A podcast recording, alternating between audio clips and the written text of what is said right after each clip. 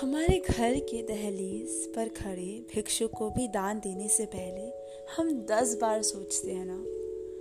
दूसरों को लड़ते, सहते और हारते देख हमारे मुराद तो मुकम्मल हो ही जाते हैं ना। ख्वाहिशें तो आकाश को छूने की है, मगर ईर्ष्या भी तो उसी चमकते चाँद से रखते हैं ना। कितनी व्यंग्य की बात है ना।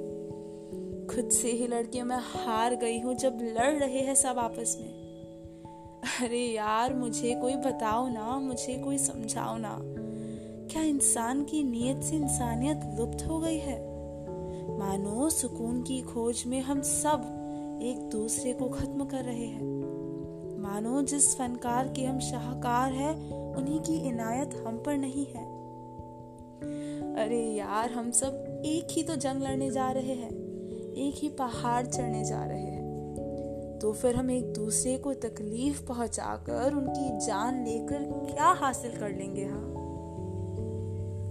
हम यह क्यों नहीं समझते कि एक भूखा दूसरे भूखे की जान लेकर खुद की भूख कम नहीं कर सकता? आज हरिवंश राय बच्चन जी द्वारा कहे कुछ लफ्ज समझ से आने लगे हैं। आशा करती हूँ आप भी सुने और समझे।